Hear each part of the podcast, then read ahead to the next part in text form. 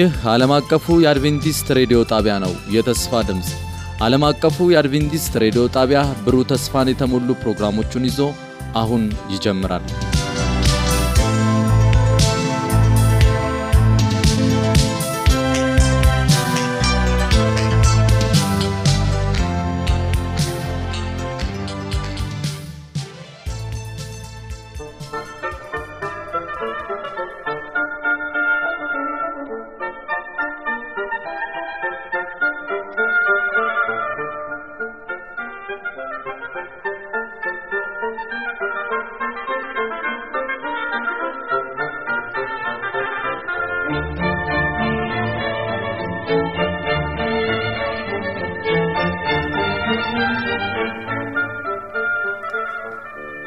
ሰላም ጤና ስጥልኝ የተወደዳችሁ አድማጮቻችን እንደምንሰነበታችሁ። ይህ በየሳምንቱ እየተዘጋጀ የሚቀርብላችሁ የመጽሐፍ ቅዱስ ጥናት ውይይት ጊዜያችን ነው። በዚህ ሩብ ዓመታችን የእግዚአብሔር ተልኮ እና የእኔ ተልኮ በሚል ርዕስ የመጽሐፍ ቅዱስ ጥናት ውይይት እናደርጋለን። ዛሬ እንግዲህ ሰባተኛውን ደግሞ ክፍል ከእናንተ ጋር እንወያያለን። በዚህ ክፍል ላይ ደግሞ የምንመለከተው ጎረቤታችንን መድረስ የሚል ደግሞ ተልኮ ይዞ እናገኛለን። በዚህ ክፍል ላይ እንግዲህ አብረውኝ የሚወያዩትን ወንድሞቼን አስተዋውቃለሁ። በእኔ አጠገብ ያለውን ወንድሜ ዳንኤል አቦነህ ይባላል። እንዲሁም ደግሞ በስተግራዬ በኩል ደግሞ ያለው ወንድሜ ደግሞ ዮሴፍ ብርሃኑ ይባላል። እኔም ደግሞ ፕሮግራሙን በመምራት የማገለግላችሁ ወንድማችሁ ሳሙኤል ጃለታ እባላለኝ። እንግዲህ በቀጥታ ወደ ዛሬው ትምህርት ስንገባ ወንድሜ ዮሴፍ የመግቢያውን ጥቅስ ያነብልንና ከዚያ ጸሎት ያደርግልንና ፕሮግራማችንን እንጀምራለን። እሺ የዛሬው የመግቢያ ጥቅስ የሚገኘው ሉቃስ ወንጌል ምዕራፍ 10 ቁጥር 27 ላይ ነው። እንደዚህ ይላል፣ እርሱም መልሶ ጌታ አምላክህን በፍጹም ልብህ፣ በፍጹም ነፍስህ፣ በፍጹም ኃይልህ፣ በፍጹም ሀሳብህ ውደድ፣ ባልንጀራንም እንደ ራስህ ውደድ አለው ይላል። እንጸልይ። መልካም እረኛ የሆንክ እግዚአብሔር አባታችን እናመሰግናለን። ይህንን ሰዓት ደግሞ በአንተ ፊት ዘመናት ያልሻረውን ይህንን ግሩም ቃልህን እንድንዋይ ስለፈቀድክ እናመሰግናለን። እግዚአብሔር ሆይ በመንፈስ ቅዱስ አማካኝነት ጌታ አባት ሆይ ማስተማር እንድንችል እንድንዋይ እንድታስችለን ዘንድ ለምናሃለሁ። የሚሰሙት ጆሮችን እንድትከፍትላቸው ዘንድ ለምናሃለሁ። አእምሯቸው እንድትከፍትላቸው ከአንተ ጋር ብቻ እንዲጣብቁ ወደ እውነትን እንዲመጡ እውነትን እንዲያውቁ እንድትረዳቸው ዘንድ እንለምናለን። በኢየሱስ ክርስቶስ ስም አሜን። እንግዲህ በዛሬው ውይይታችን ጎረቤታችንን የመድረስ ተልኮ በሚለው ርዕስ ላይ እንዴት አድርገን እንደምንደርስ እናያለን። መታሰቢያው ጥቅሱ ላይ ቅድም እንዳየነው አምላክህን በፍጹም ልብህ፣ በፍጹም ነፍስህ፣ በፍጹም ኃይልህ፣ በፍጹም ሐሳብህም ውደድ ይልና እንደውም የዚህ ደግሞ የሕግ ማሰሪያው ከኋላ ላይ ያለው ባልንጀራህንም እንደ ራስህ ውደድ የሚል አለ። ስለዚህ ዛሬ ብዙ በዚህ ሰንበት ትምህርት ክፍል ላይ የምንመለከተው ባልንጀራዬ ማን ነው አደለ፣ ጎረቤቴ ማን ነው የሚለውን ክፍል በደንብ እናያለን። ምክንያቱም በዚህ ታሪክ ላይ በኋላ ላይ በደንብ የምንመለከተው የጥያቄዎች ሁሉ ጥያቄ የሆነ ክርስቶስ ኢየሱስ ከአንድ ደግሞ የሕግ አዋቂ ጋር ውይይት ሲያደርግ እናያለን። ይህ የሕግ አዋቂ ክርስቶስ ኢየሱስን ወጥመድ ሊዘረጋበት አንድ ጥያቄ ይዞ ቀረበ። መልካም የሚመስል በውስጡ ግን ሌላ አይነት ክፋት አጀንዳ የያዘ የዘላለም ሕይወትን እንድወርስ ምን ላድርግ አለው። ክርስቶስ ደግሞ መጽሐፍትን እንዴት ታየዋለህ? እንዴትስ ታነበዋለህ አለው። ይህ ሰው የሕግ አዋቂ ነው። መጽሐፍትን የመረመረ ነው። የሕግ አካሄድንም የሚያውቅ ነው። ከዚያ እርሱ ብዙ ነገር ከመጽሐፍ ቅዱስ ክፍሎችም ዘረዘረለት። ከዚያ በኋላ ደግሞ ኦ መልካም ካለው በኋላ ደግሞ ስለ ወዳጆቹ የሚያነሳውን ክፍል ላይ በደንብ አጠንክሮ እንግዲያው ሕግ በሁለት ይታሰራልና አምላክህን በፍጹም ልብህ በፍጹም ነፍስ ውደድ፣ ባልንጀራህንም እንደ ራስህ ውደድ የሚለው ክፍል ላይ ሲደርስ ባልንጀራህን በደንብ መውደድ እንዳለበት ሲያሳየው፣ ይህ ሰው ግን ባልንጀራዬ ማን ነው ብሎ ክርስቶስ ኢየሱስን ሲጠይቀው እናያለን። በሌላ ስፍራ ላይ ራሱ ክርስቶስ ኢየሱስ ሲናገር ከነዚህ ከታናናሾቹ ለአንዱ ያደረጋችሁት ለእኔ እንዳደረጋችሁ ነው ይላል በገዛ አንደበቱ። ስለዚህ ዛሬም እነዚህም ባልንጀሮቻችንን እነዚህን ወዳጆቻችንን በማየት ወደ ክርስቶስ ወንጌል ወደዚህ ተልኮ ልናመጣቸው እንደሚገባ እናያለን። እስኪ ተጨማሪ ሀሳቦችን ወንድሜ ዮሴፍ ይሰጥበትና ከዚያ እያጠናከር ነው እንሄዳለን። መልካም ሀሳብ አንስተሃል ወንድም ሳሚ። መጽሐፍ ቅዱስ የሕግ አዋቂ ክርስቶስን ሊፈትነው እንደመጣ ነው። ዋና አላማው ክርስቶስ ፊት የቀረበው ሳቅ ቀርቶ ወይም አለማወቁ አሳስቦት ለማወቅ ወይም ወደ እውነት ለመምጣት አይደለም እና ክርስቶስን ሊፈትነው የሚል ጥያቄ ነው። ምክንያቱም ይህ ሰውዬ ሕግ አዋቂ ነው። በእስራኤል ዘንድ የተከበረ ሰው ነው። እንደ ትልቅ ምሁር ነው የሚታየው። ህዝቡ ሁሉ የሚያደንቀው የሚመኙት አይነት ሰው ነበር እና ክርስቶስ ደግሞ ብዙ ሰው ደግሞ እንደ መሲህ አድርገው እየተቀበሉ እየመጡበት ስለነበረ ሊፎካከሩ ቃቶት ነበር እና እ፣ ክርስቶስ ግን አላማውን አወቀ። የሰውየው አጠያየቅ መሰረቱ ምን እንደሆነ ለምን እንደጠየቀውም ጭምር ሲገነዘብ እናያለን እና ያኔ ኢየሱስ ክርስቶስ የመለሰበት ምላሽ በጣም በዘዴ ነበር፣ በብልሃት የተመሰረተ ነበር። አልሰደቡም ወይም አላንቋሸሹም ወይም አልገፋውም ወይም ሰጣ ገባም አልገባም ወይም አንድ ለሁለት አልተነጋገሩም ነበርና ይህ በጣም ትልቅ የሚያስተምረን ነው። የእያንዳንዳችን የልባችን ሀሳብና ፍላጎት ክርስቶስ ያውቃል። ወደ ጸሎት ስንንበረከክ ከምን አንግል የምንጠይቀውን ጥያቄ ራሱ ክርስቶስ ያውቃል እና የማንሸውደው አምላክ እንደሆነ በጣም ልንረዳ የሚያስፈልገን ሀሳብ ነው። በብዙ እምነት ተከታዮች ዘንድ በሌላ እምነት ተከታዮች ዘንድ ስለ ክርስቶስ ሊጠይቁን ይችላሉ። በእስልምና እምነት ውስጥ የሚገኙ ወንድሞቻችን፣ ጓደኞቻችን ክርስቶስ ማን እንደሆነ ጭምር ይጠይቁናል እና ያን ጥያቄ በሚጠይቁበት ሰዓት ላይ አንዳንዶች ሊበሳጩ ይችላሉ ወይም ሊናደዱ ይችላሉ። እንደዛ መሆን እንደሌለበት ክርስቶስ ራሱ እየነገረ ነው እና ጥያቄው ምንም ይሁን ምን አላማው ምንም ይሁን ምን እኛ ግን በቅን ልቦና እነሱን ለጠየቁን ጥያቄ መመለስና ማገልገል እንዳለብን ክርስቶስ የሚነግረን ሀሳብ አለና አንዳንዶች የምር መልሳችንን የሚፈልጉ አሉ። የምር ተጠምቶ ወደ እኛ የሚመጡ አሉ። ልባቸውን አናቅም። ክርስቶስ ነው ልባቸውን አውቆ የሚመጣው እና ክርስቶስ የመለሰው መልስ ያን ነበር። ታዲያ በሕግ መጽሐፍ ያለውም እንዴት ታያለህ? አንብበሃል አለው። አዎ አንብቤያለሁ አለው። ስለ አስርቱ ሰዓትም በደንብ ጠንቅቆ የሚያክሰው ነው። ምክንያቱም የሕግ አዋቂ ስለነበረ ነው። በኋላ ግን ክርስቶስ ምን አለ? ባልንጀራህን በፍጹም ልብህ በፍጹም ሀሳብህ እያለ በደንብ አድርጎ ጠየቀውና መጨረሻ ላይ ባልንጀራ እንደ ራስህ ውደድ የሚል ይህ ሀሳብ አልተዋጠለትም ለዚህ ሕግ አዋቂ ሰውዬ። ይሄ ትልቅ የሚያስተምርን ነገር አለ። የዘላለም ሕይወት ልናገኝ የምንችል ዋነኛ ጠቂ ይሄ ነው። ባልንጀራችንን ማን ነው? በዙሪያችን የሚኖሩ ሰዎች አሉ። ከሰው ጋር ነው የምንኖሩ። ሰው በባህሪው ማህበራዊ ፍጡር ነው። ማህበራዊ ፍጡር እስከሆነ ድረስ ከሰዎች ጋር በሚኖርበት እንቅስቃሴዎች ውስጥ ለሰዎች የሚሰጠው ቦታ ምንድን ነው የሚል ነው። ዮሐንስ ላይ ምንድን ነው የሚለው? ወንድሙን የሚጠላ ነፍሰ ገዳይ ነው ይላል። አንደኛ ዮሐንስ ምዕራፍ 3 ቁጥር 15 ላይ ጥላቻ በራሱ ማለት አክሽኑ አይደለም እኮ ገና ሀሳቡ ራሱ ካለ ወንድምን እንደጠላ አድርጎ ክርስቶስ እየነገረን ነው ማለት ነው። እና ለእነዚህ ሰዎች ከጥላቻ ይልቅ መውደድን እንድንሰጣቸው ፍቅርን እንድንሰጣቸው እየነገረ ነው። ያ እውነት ነው ክርስቶስ የነገረው። መዝሙረኛው ዳዊት መዝሙር 119 ቁጥር 105 ላይ ምንድን ነው የሚለው? ቃሌ ለእግሬ መብራት ነው ለመንገዴም ብርሃን ነው የሚለው እና ለዛ ሰውዬ የመለሰለት መልስ ነው። ወደ መጽሐፍ ቅዱስ የበለጠ እንዲያነበው ወደ እውነቱ እንዲመጣ በፍቅር ነበር ክርስቶስ የነገረው እና ይሄ ለወንጌል አካሄድ በጣም ትልቅ የሚያስተምረን ነገር ነው። ሰዎች በብዙ ነገር ሊጠይቁን ይችላሉ። ኦም ብሎ ሊጠይቁን ይችላሉ። ሊፈቱንንም ሊጠይቁን ይችላሉ።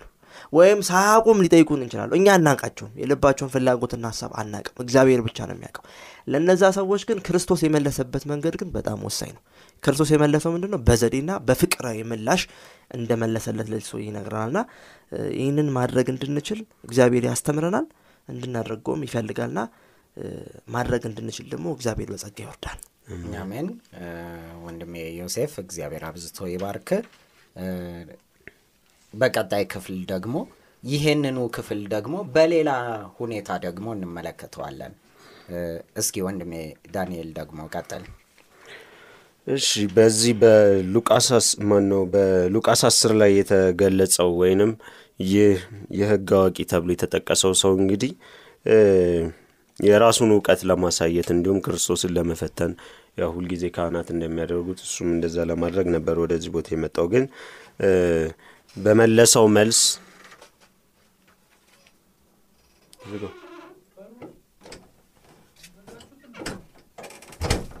ተቆርጦ ይወጣል። እሺ ወንድሜ ዳንኤል እስኪ በቀጣዩ ክፍል ላይ ደግሞ ምን አይነት እይታ እንዳለ ደግሞ እስኪ ቀጣዩን ክፍል ደግሞ ቀጥልልን። እሺ በሉቃስ አስር ላይ እንግዲህ የምንመለከተው ይህ የህግ አዋቂው ተብሎ የተጠቀሰው ሰው እንግዲህ ወደ ክርስቶስ የመጣው አንደኛም ራሱን እንደ አዋቂ ሰዎች እንዲመለከቱት ሲመልስም በኮንፊደንስ ነው ሲመልስ የነበረውና ከዛ በኋላ ክርስቶስ ግን ምንድን ነው ሊኮንነውም አልፈለገም። እንደ በደለኛም በሰዎች ፊት ሊያሳጣው አልፈለገም እና ለእኛም ይህ ታሪክ የሚቀርልን ለእኛም የሚቀርልን ነገር እንዳለ ያስረዳናል እና ባልንጀራህን እንደ ራስህ ውደድ ብሎ ራሱ የመለሰው መልስ እንግዲህ ባልንጀራ ተብሎ የተጠቀሰው ወይንም በዙሪያችን ያሉ ሰዎች ጠቅላላ መውደድ እንዳለብን ያስተምረናል እና ኢየሱስ ምን ብሎ መለሰለት? ያንን መጀመሪያ ክፍል ላይ የተመለከትነውን ወይም ሀያ ሰባት ላይ ያለውን ጌታ አምላክህን በፍጹም ልብህ፣ በፍጹም ነፍስህ፣ በፍጹም ኃይልህ፣ በፍጹም ሀሳብህ ውደድ፣ ባልንጀራህንም እንደ ራስህ ውደድ ብሎ የሕግ አዋቂው ከተናገረ በኋላ ክርስቶስ ቀጥታ የመለሰለት መልስ ምንድን ነው? የመጀመሪያው እውነት መለስክ አለው። ከዛ በኋላ ምን አለው? ይህን አድርግ በሕይወትም ትኖራለህ ብሎ መልስ ሲመልስለት እንመለከታለን። እና ማወቅ ብቻ ሳይሆን ማድረግና ያንን ነገር መኖር እንዳለበት ይናገር ነበር እና ይህን ሀሳብ ሲናገር እንግዲህ በዛ ሰዓት ቅዱሳንን ብለው የሚያስቡ ሰዎች ወይንም የእግዚአብሔር እንትኖች ነን ብለው የሚያስቡት የህግ መምህራን የሚሆኑ ካህናት የሚሆኑ በእነሱ ዘንድ የተጠሉ ወገኖች ነበሩ። የማይደገፉ ሰዎች ነበሩ። ድሃ የተባለውን ሰው ያገሉ ነበረ። በቃ ቅዱስ ናቸው እነሱ even ከነኳቸው የሚያረክሷቸው ሰዎች ሁሉ እንዳሉ እንትን ይል ነበር። መጽሐፍ ቅዱሳችን ይናገራል እና በጣም ለውጭው እንትን የሚጋፋ አይነት spirit ነበረ በእነሱ መሀል የነበረው። ጭራሽ እንድትሳቀቅ ያደርግሃል። እነሱ ስታይ ወይኔ ኃጢአት ስሰራ እንዳያየኝ የምትለው አይነት ሰው ነበሩ እና እግዚአብሔር ግን ምንድን ያለው? ባልንጀራህን እንደ ራሱ ውደድ ብሎ ሲናገረው ከዛ እውነትን ተናግረሃል። ግን ምን አድርገው? ያንን ነገር አድርገው ብሎ ሲናገረው እንመለከታለን። እና ያዕቆብ ሁለት አስራ ሰባት እስከ ሀያ ሁለት ላይ እንግዲህ ስለ ህግና ስራ ይናገራል። እና የእግዚአብሔርን ምንድነው ቃል ማወቅና ወይንም የቃሉን እውቀት መያዝና መተግበር የሚለያዩ ነገሮች አይደሉም። መተግበር መኖር አለበት። አንድ ሰው እግዚአብሔርን በፍጹም ልቤ በፍጹም ሀሳቤ በፍጹም ነፍሴ እወዳለሁ ካለ በእግዚአብሔር ቃል መመላለስ አለበት መጸለይ አለበት ለሌሎች መትጋት አለበት። እንደገና ደግሞ በዛ ፍሎ ውስጥ ማለፍ እንዳለበት ይናገራል። እና ሁሉንም ለእኔ አሳልፈው የሚሰጥ እንግዲህ በሰማይ ታላቅ በረከት አለው ብሎ ራሱ ክርስቶስ ይናገራል። እና በዚህ ታሪክ ውስጥ እንግዲህ የምንመለከተው የዘላለም ህይወትን ለመውረስ ቅድም ዮሴፍን ብሎታል ሳሚም ስትናገረው ነበረ። በእግዚአብሔር ሀሳብ ውስጥ መሄድ ለባልንጀሮቻችን መድረስ መልካም መሆን ክርስቶስን ራሱን መምሰል ጴጥሮስ ማነው ጳውሎስ እኔን ምሰሉ ብሎ ሲናገር የነበረው ምንድን ነው መምሰል እንዳለብን ስለሚያው ስላመነበት ነው ያንን ነገርና ያንን ሀሳብ ከዚህ ከማክሰኞ ክፍል ላይ ወይንም ከዚህ የዘላለም ህይወት ለመውረስ ከሚለው ሀሳብ ላይ እናገኛለን። እኔ የተረዳሁት ይህንን ነው። እግዚአብሔር ይባርክ። እግዚአብሔር ይባርክ ወንድሜ ዳንኤል። በእርግጥም ይሄ ትልቅ የሆነ ዘላለማዊነትን ሊያስገኝ የሚችል ታላቅ እድል ነው ስለዚህ በዚህ ዘላለማዊነትን በሚያስገኝ ታላቅ እድል ውስጥ ሁላችንም የምንናፍቀውን ጥያቄ ነው የጠየቀው ይህ ሰው። ተራ ጥያቄ አልነበረም። የዘላለም ህይወትን ወርስ ዘንድ ምን ላድርግ የሚል ነው። እንግዲህ በዚያ ንግግር ውስጥ ደግሞ ሌላ ታሪክ በኋላ ላይ ሲነሳ እናያለን። እንደውም ክርስቶስ ኢየሱስ ስለ ሳምራዊው ደግሞ መልካሙ ሳምራዊ ደግሞ ምሳሌ ሲያነሳ ነበረ። እንግዲህ አንድ ሰው አይሁዳዊ የሆነ ወደ ገበያ ወይ ወደ መንገድ እየወጣ ነበረ መንገድ ላይ ግን ያላሰበውና ያልገመተው አደጋ ገጠመው። በዛ የሰው እርዳታ በሚያስፈልገው ጊዜ ደግሞ በጎኑ አንድ ሌዋዊ ያለፈ አይቶት ሄደ።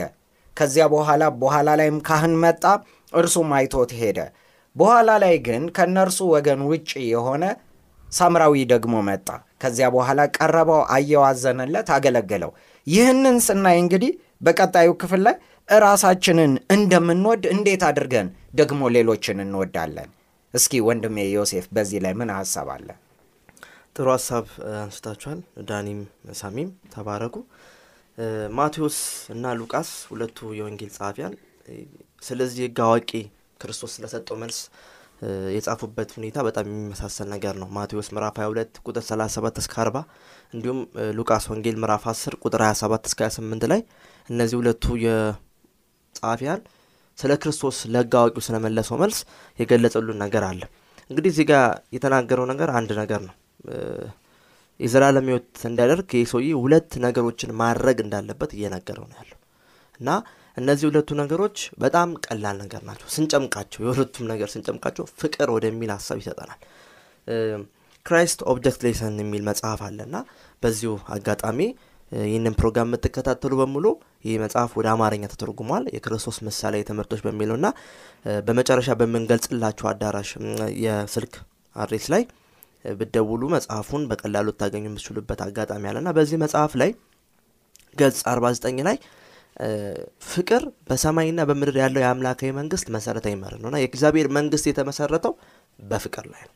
እንዲሁም የክርስቲያን ባህል ወይም ክርስቶስን የሚያውቅ ክርስቶስን የሚከተል ሰው ሁሉ በፍቅር ላይ መሰረት ሊሆን ይገባል፣ በዛ ላይ መገንባት አለበት የሚለው እና ቀጥ ብሎ እንዲሄድ፣ እንዲቆም፣ እንዲጸና ይህንን ዓለም ማሸነፍ የሚችለው ፍቅር ላይ ሲመሰረት ብቻ ነው እና ግን በምድር ላይ በሚኖርበት ሰዓት ላይ ፈተናዎች፣ ማዕበሎች፣ ችግሮች ይመጣሉ። መቋቋም የሚችሉም አሁን በምንድን ነው? በፍቅር ነው የሚል ሀሳብ ይሰጠናል መጽሐፉ ላይ እና ፍቅር በጣም ወሳኝ ነገር እንደሆነ ለዚህ ሰውዬ እየነገረ ነው። በተመሳሳይ ሁኔታ ሐዋርያ ጳውሎስ ወደ ገላትያን ሰዎች በላከላቸው መጽሐፍ ላይ ምንድን ነው ገላትያን ምዕራፍ አምስት ቁጥር 14 ላይ ሕግ በአንድ ቃል ይፈጸማናል። ያ ቃል ባልንጀራን እንደ ራስ ውደድ ወይም ፍቅር የሚል ሀሳብ ሰጥቷል ጳውሎስ እየነገርን ያለው አምላክን መውደድ ማለት በተግባር ለሌሎች ሰዎች ስናሳይ ነው ማለት ነው።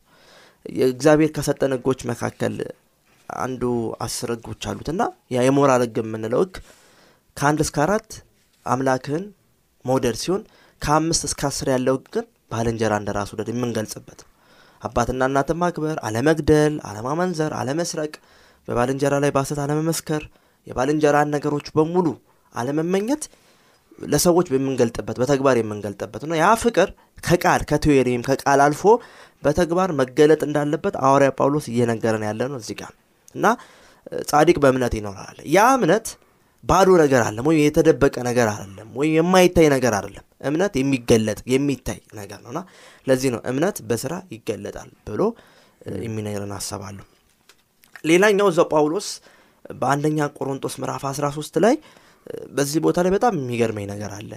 ፍቅር አይመካም፣ ፍቅር አይታዩ የሚልና አንድ ግድድሮች እዚህ ጋር ልሰጣችሁ የምፈልገው ነገር ምንድን ነው ፍቅር በሚለው ቦታ ላይ የራሳችንን ስም የምናስገባው የሚል ሁሌ ሀሳብ አለኝ። ምክንያቱም ፍቅር በሚለው ቦታ ላይ የራሳችን ስም ስናስገባ ያኔ ትክክለኛው የፍቅርን ተግባር እንረዳለን ብዬ አስባለሁ እና እዛው ላይ መጽሐፍ ላይ ቁጥር አንድ ላይ ምን አለ?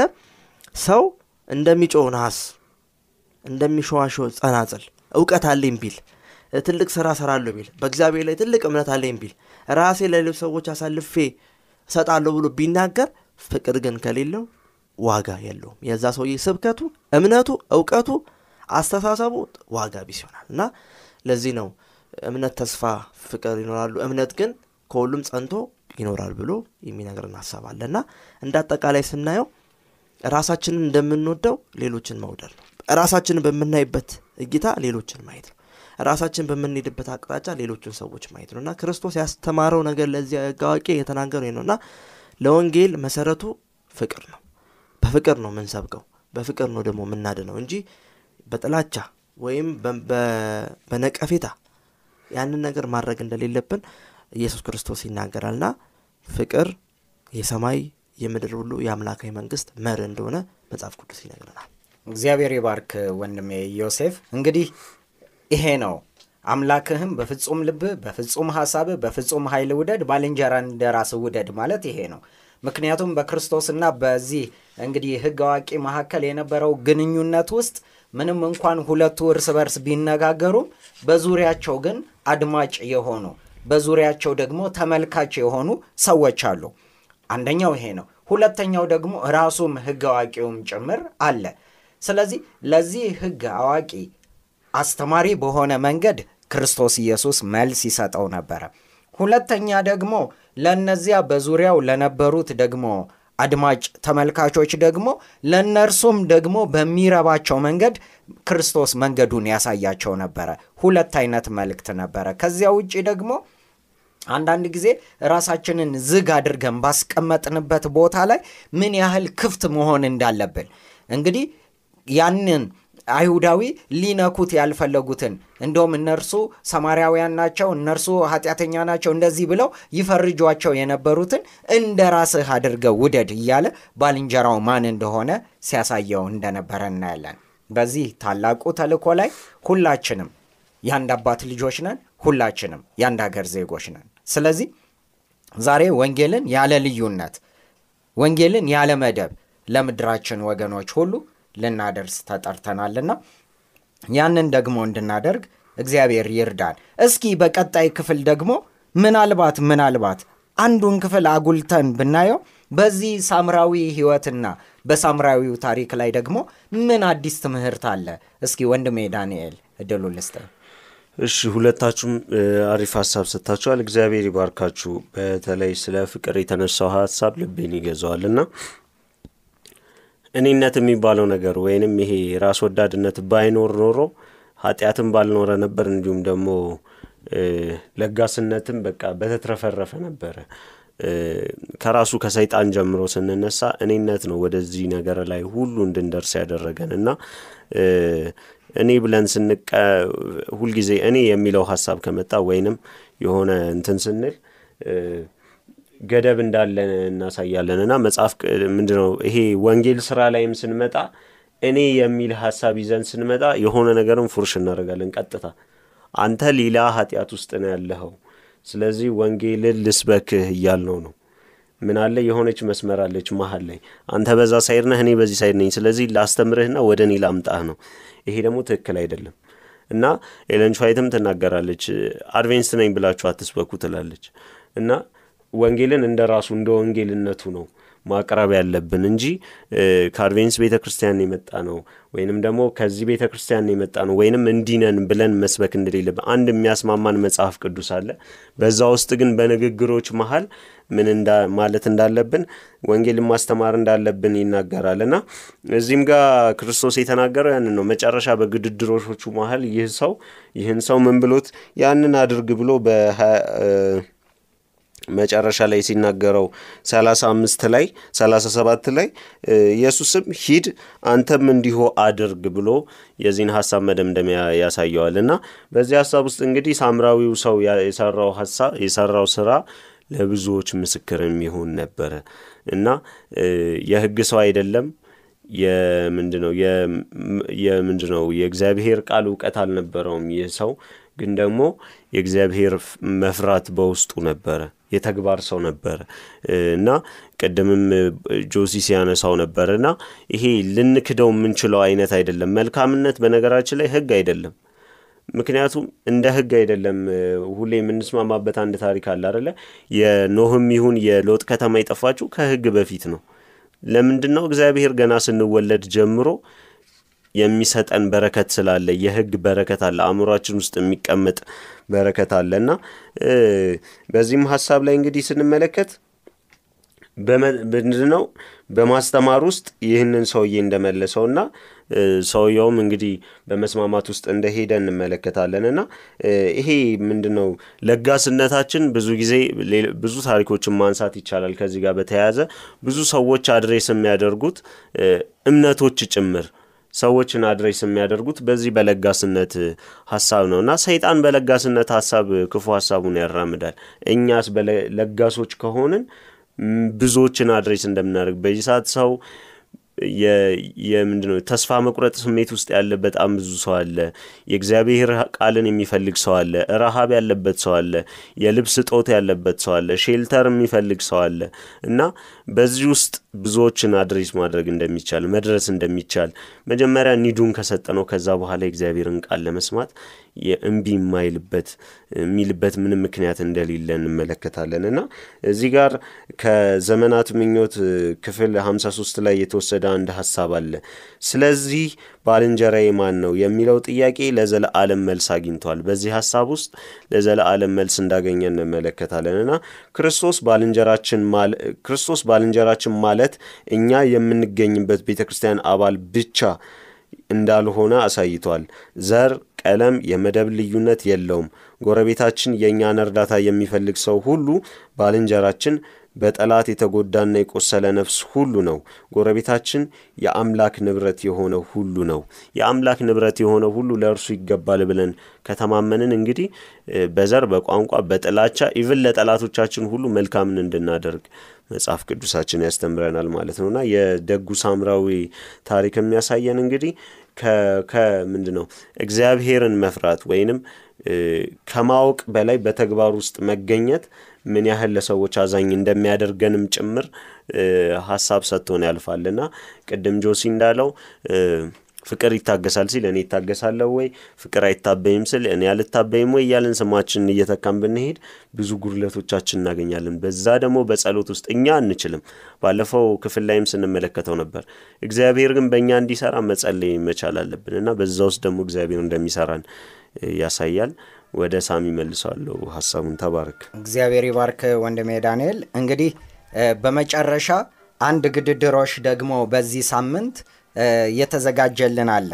ልክ እንደዚህ እንደ መልካሙ ሳምራዊ ይህ መልካሙ ሳምራዊ ያለውን ገንዘብ ሁሉ አውጥቷል አደል? ከዚያ አልፎ ደግሞ ኃላፊነት ወስዷል። ከዚያ ዝቅ ብሎ ደግሞ ኪሳራ ውስጥ ገብቷል። ከዚያ አልፎ አህያው ላይ ወርዶ ያንን ደግሞ አይሁዳዊ ደግሞ ረድቶታል። ይሄን ያህል መስዋዕት ከፍሏል። ዛሬ ደግሞ በዚህ ግድድሮች ውስጥ አንድ የምንቀርበው ሰው ምናልባት ከኛ እምነት ውጭ ሊሆን ይችላል፣ ወይም ደግሞ ከኛ ሁኔታ ውጭ የሆነ ሰው ቢኖር ለዚያ ሰው መጀመሪያ ላይ እንጸልይለት፣ ከዚያ በኋላ ክርስቶስ ኢየሱስን እናሳየው። ሌሎች ደግሞ እንደዚህ ሳምራዊ ጥንቃቄ የሚያስፈልጋቸው ሰዎች ደግሞ ካገኘን እነዚያ ጥንቃቄ የሚያስፈልጋቸውን ሶስት ሰዎች እንምረጥ። ከዚያ በኋላ ለእነርሱ እንጸልይላቸው። ከዚያ ደግሞ ለእነርሱም ደግሞ በዚህ ሳምንት ውስጥ እንድንቀርባቸው እንቀርባለን። እግዚአብሔር ቢረዳን ብንኖር በቀጣይ ሳምንት ይህን እናደርጋለን። ለነበረን ጊዜ እግዚአብሔርን እጅግ አድርገን እናመሰግናለን። እንግዲህ ለሚኖራችሁ ጥያቄና አስተያየት በመልእክት ሳጥን ቁጥራችን 145 ወይም ደግሞ በስልክ ቁጥራችን 0910 82 81 82 ላይ ብትልኩልን ሐሳባችሁን፣ ጥያቄያችሁን ልናስተናግድ ዝግጁ ነን። እንግዲህ እግዚአብሔር ቢረዳና ብንኖር ደግሞ ቀጣዩን ክፍል ሳምንት እንወያያለን። የእግዚአብሔር ጸጋ ሰላም ይብዛላችሁ። ተባረኩ። መልካም ሳምንት። እግዚአብሔር ከሁላችን ጋር ይሆን።